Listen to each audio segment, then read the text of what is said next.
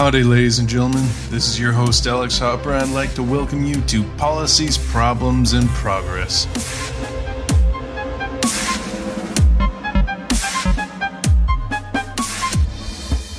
On this show, we're going to be reviewing politics. I'm going to be giving you my personal take on the topics that you care about, and hopefully, maybe providing you a new insight, whether it's the look in the middle, the look on one side, or the look on the other, or just an insane take that I have out of nowhere. But I hope that you all enjoy and gain some good insight, and I look forward to you all getting to know me and getting to hear my voice throughout this series.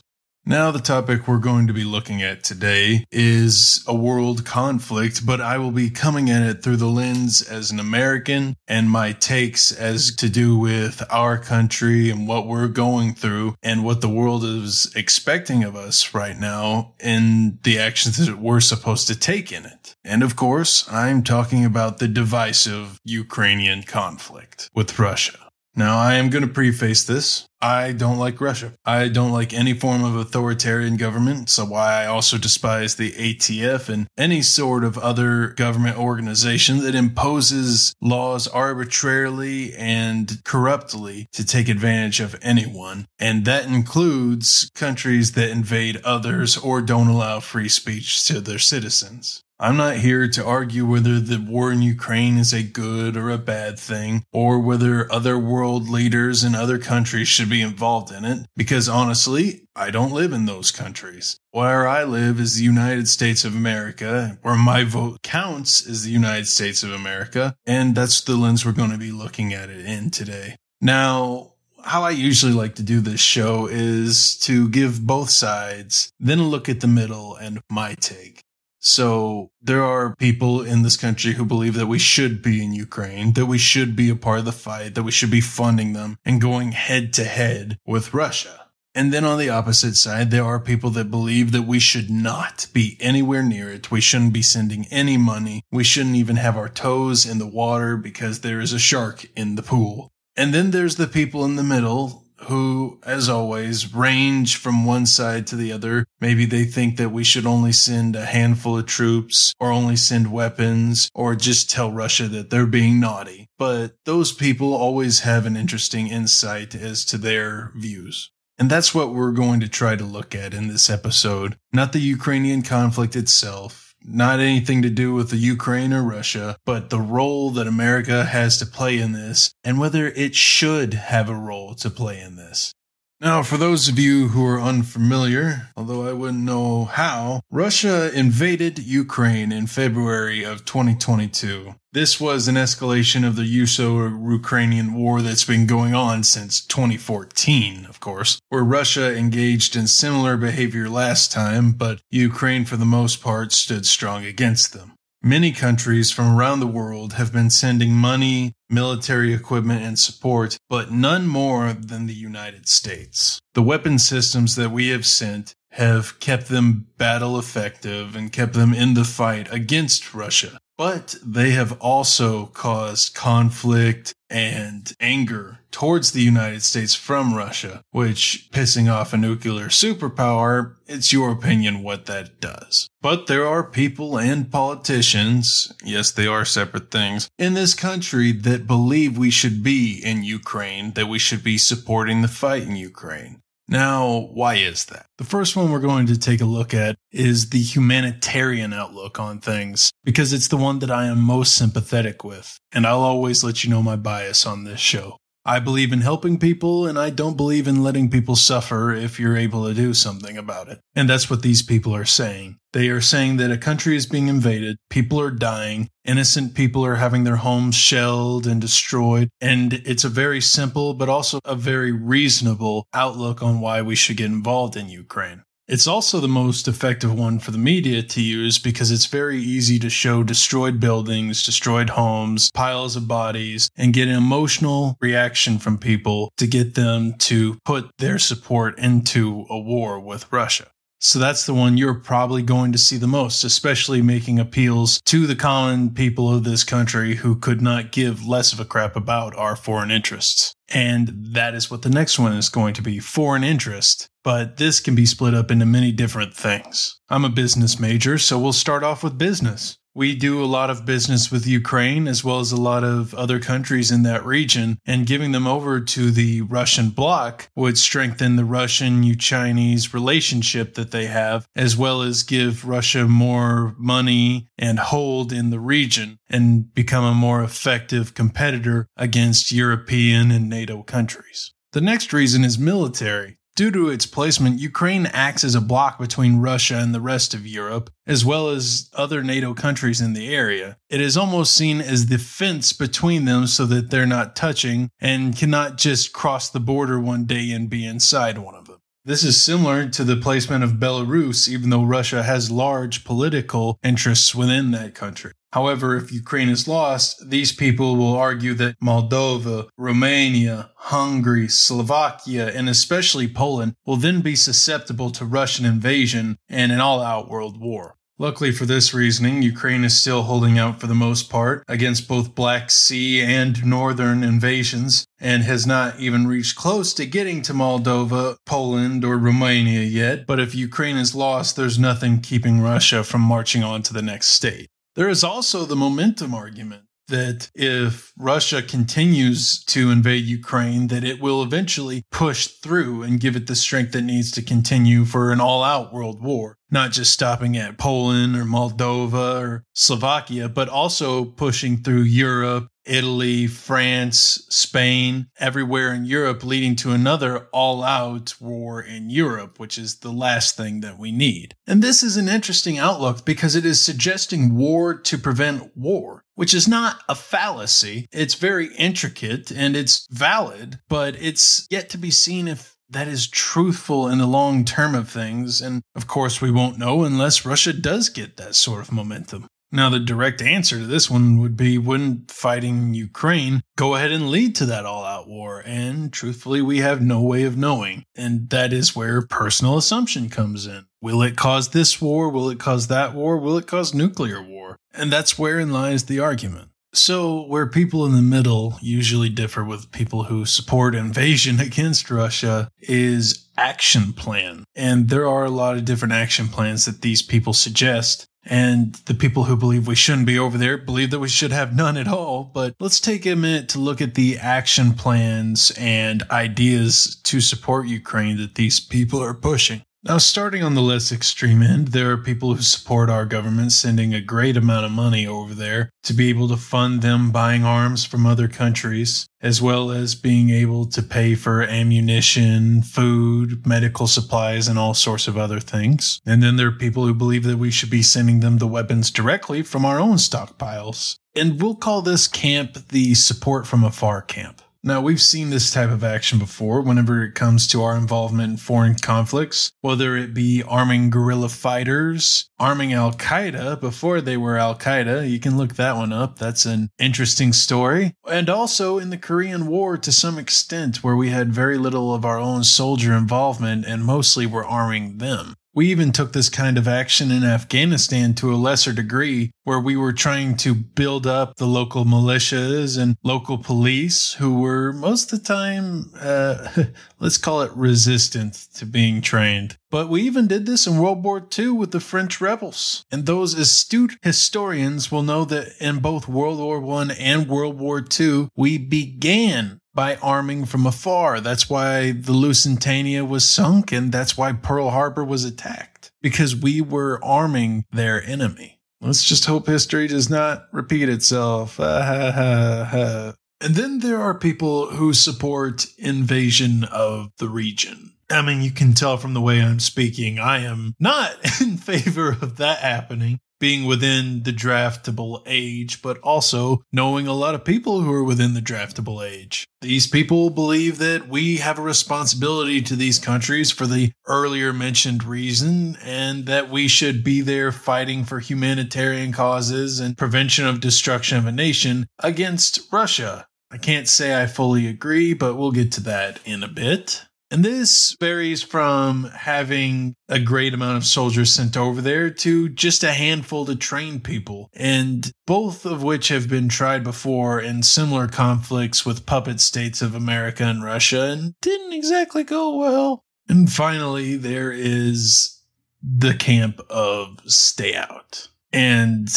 Ugh, it's it's more of a camp of let's not get into this right now because we're not exactly in a state to be doing this. For those who don't have short-term memory loss, we just pulled out of Afghanistan and we left a good amount of equipment there, more than could arm a small nation state to our enemy who we were fighting over there, who is now taking control of it and is doing parades with it. Our stockpiles are low because of this, and also our enemies have access to our weaponry. Russia has been caught buying our equipment from these terrorist groups so that they're able to continue the war in Ukraine. So not only are we going to be going up against Russian armament, but we'll be also be going up against US armament and other radios that have access to our channels. Not to mention that we just released the Lord of War, one of the most notorious arms dealer to ever grace the earth. We just gave him to Russia for a female basketball player who doesn't even really like this country.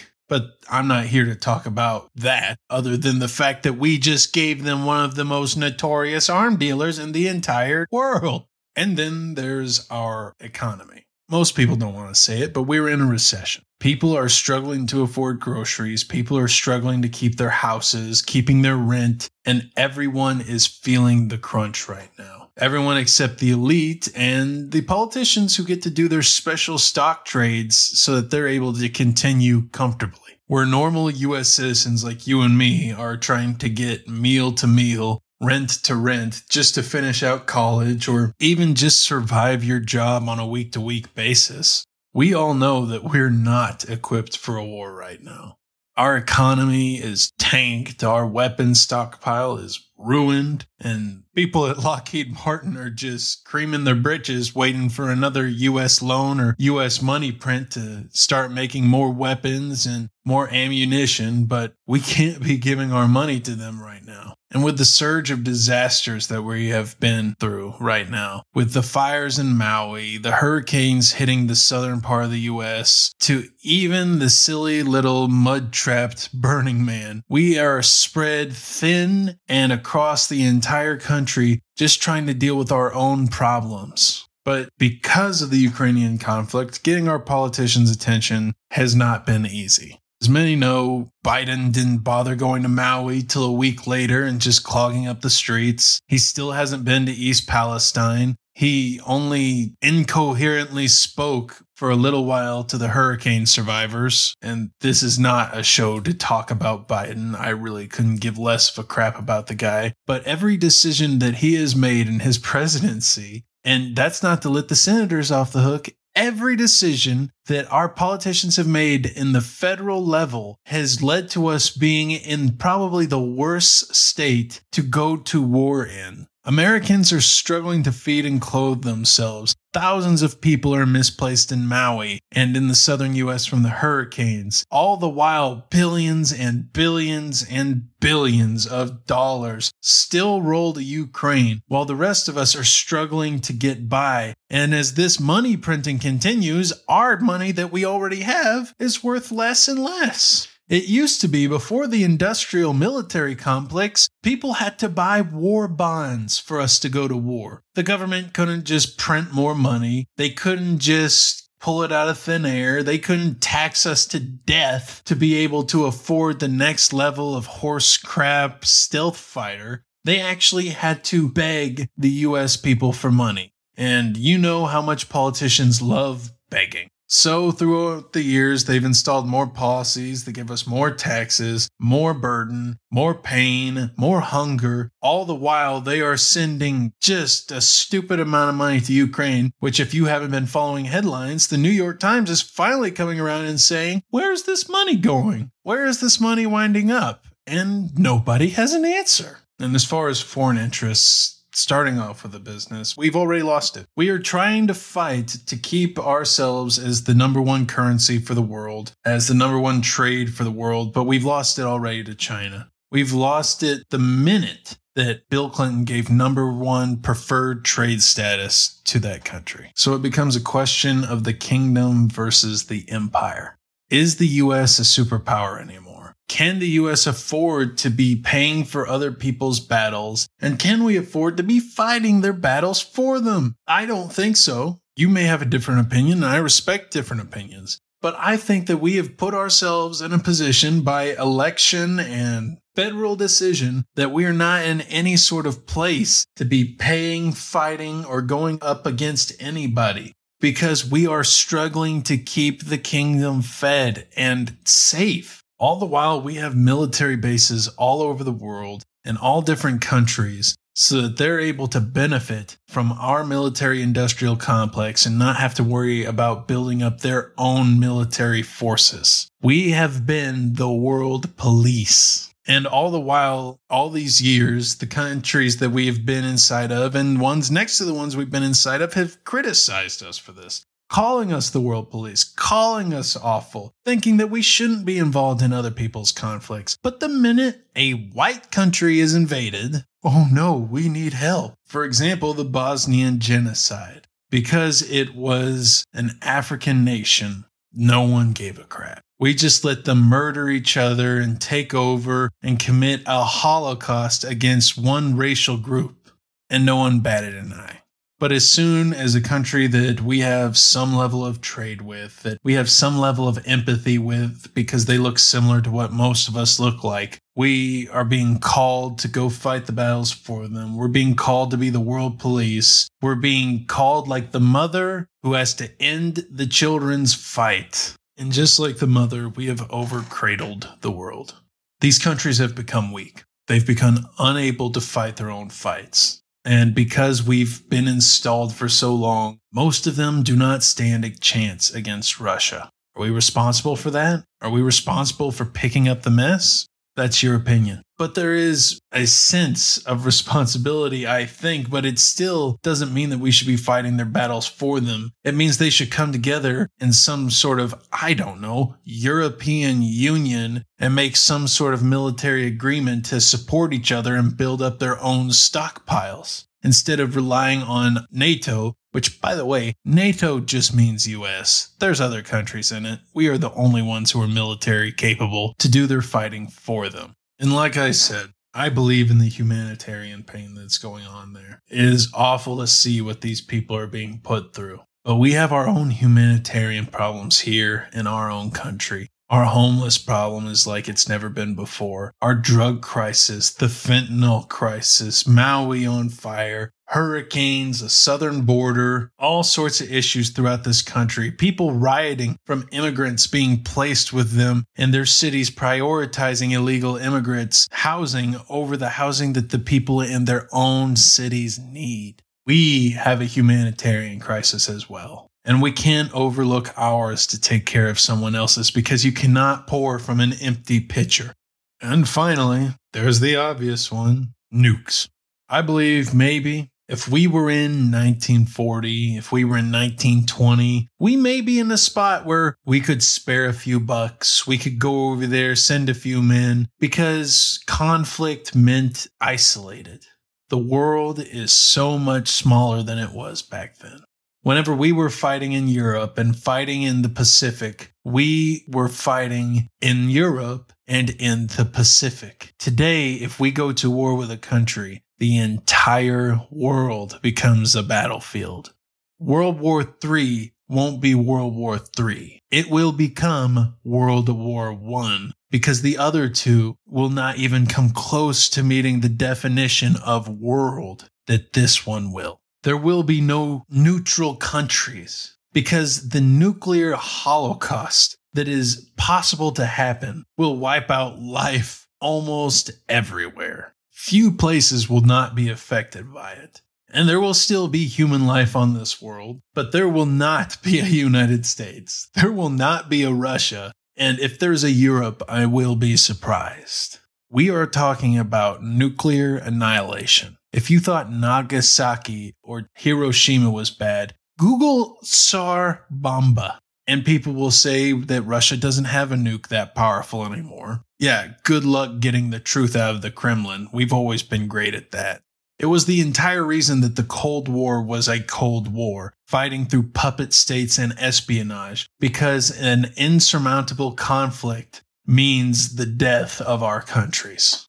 We used to be able to afford to fight. We used to be able to afford to lose a few battles. But the next war will be over in about 15 minutes, and people will say, oh, Putin won't use nukes, oh, people in the Russian government won't let him do that. Yeah, you're putting a lot of faith in Putin for a guy who, one, you don't trust and you hate, and two, just invaded a country for no goddamn reason. Anyone who's putting their faith into Putin to have some sort of humanitarian spirit and not nuke the world is not looking at the Ukrainian conflict at all, looking at the schools, the malls, the homes, the rape, the destruction that is happening in Ukraine. They're not watching any of it if they trust this man not to launch nukes at us. He is a desperate man. And from my own experience, desperate men are the most unpredictable because we predict people by what they want and what they have.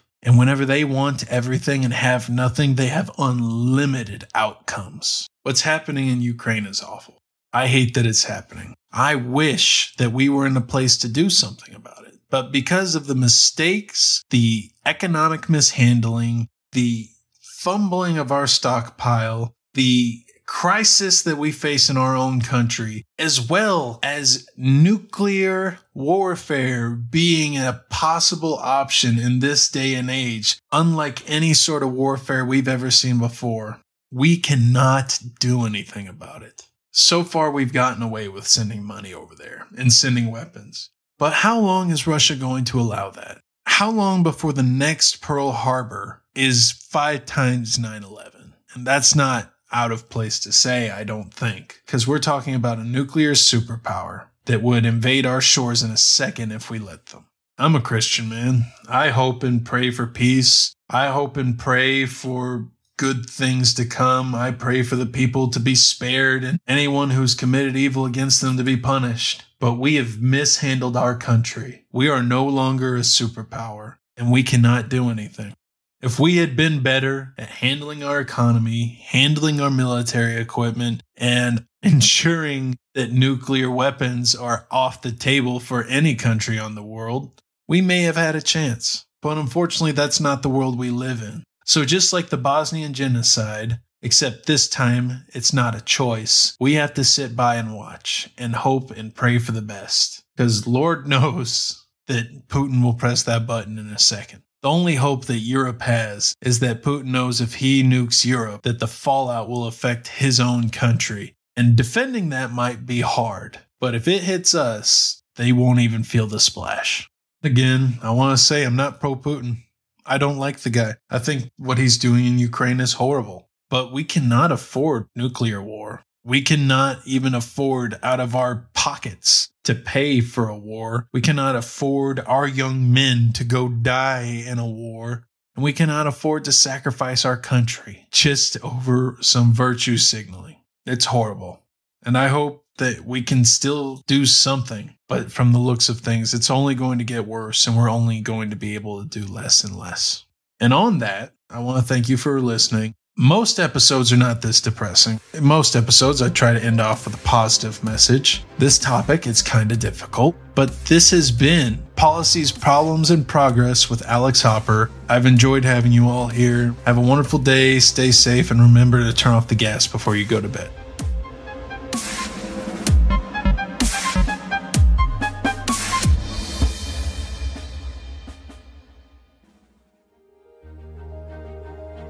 For tuning in to this episode, proudly presented by the APNM Group, a subsidiary of Algid Productions LLC. We strive to produce content that informs, entertains, and adds value to your day. We value your input and would be delighted to hear your thoughts in the comments about this episode.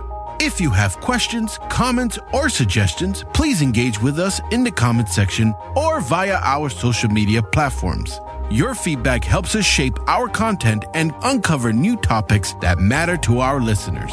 If this episode resonated with you, we kindly ask that you rate and review this show on your preferred podcast platform. Sharing this podcast with friends and family helps us reach more listeners and continue delivering content you enjoy. For more information about the podcast, the host, or our parent company, please visit the link in this episode's description. Also, visit us on YouTube and Rumble to see and hear every content produced by Algid Productions. Thank you once again for your time and support. Until next time, stay tuned and stay inspired.